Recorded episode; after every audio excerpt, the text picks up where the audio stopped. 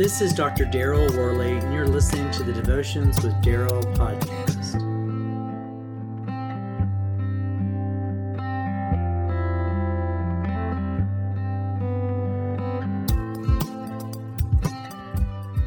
Battling leukemia gave me an entirely new perspective on the need for rest. One of the indications of the type of leukemia that I had was extreme fatigue. At times, it was all I could do to walk across the room. As I fought the disease and ultimately endured a bone marrow transplant, I grew to appreciate the need for rest. I began to regain my strength and I pushed as hard as I could, but ultimately, I would have to stop and rest for a few minutes in order to regain my energy and then get up and go at it again. Even though my body forced me to rest, if you read the Bible, God has built rest into our schedules.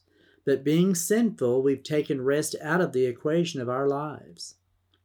The Sabbath day was meant for rest in order for our bodies to rebuild and also to allow our spirits to reconnect and focus on God. This idea is demonstrated with King David in this passage. After the king was settled in his palace and the Lord had given him rest from all his enemies around him. That's 2 Samuel chapter 7 verse 1. God gave him rest from the concerns of his enemies.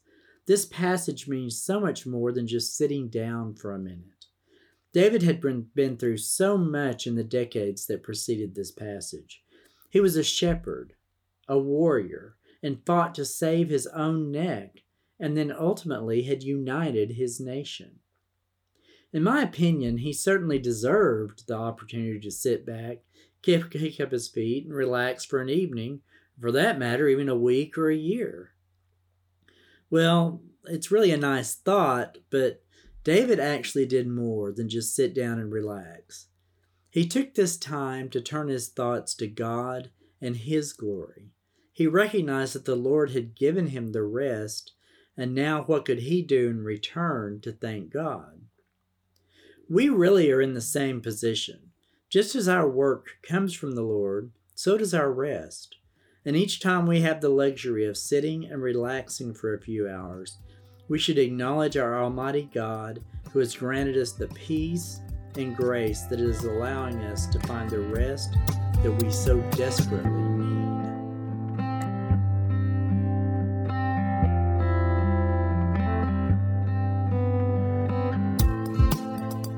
God be with you till we meet again. Until next time, this is Dr. Daryl Worley praying that you have a blessed day filled with the richest blessings from God.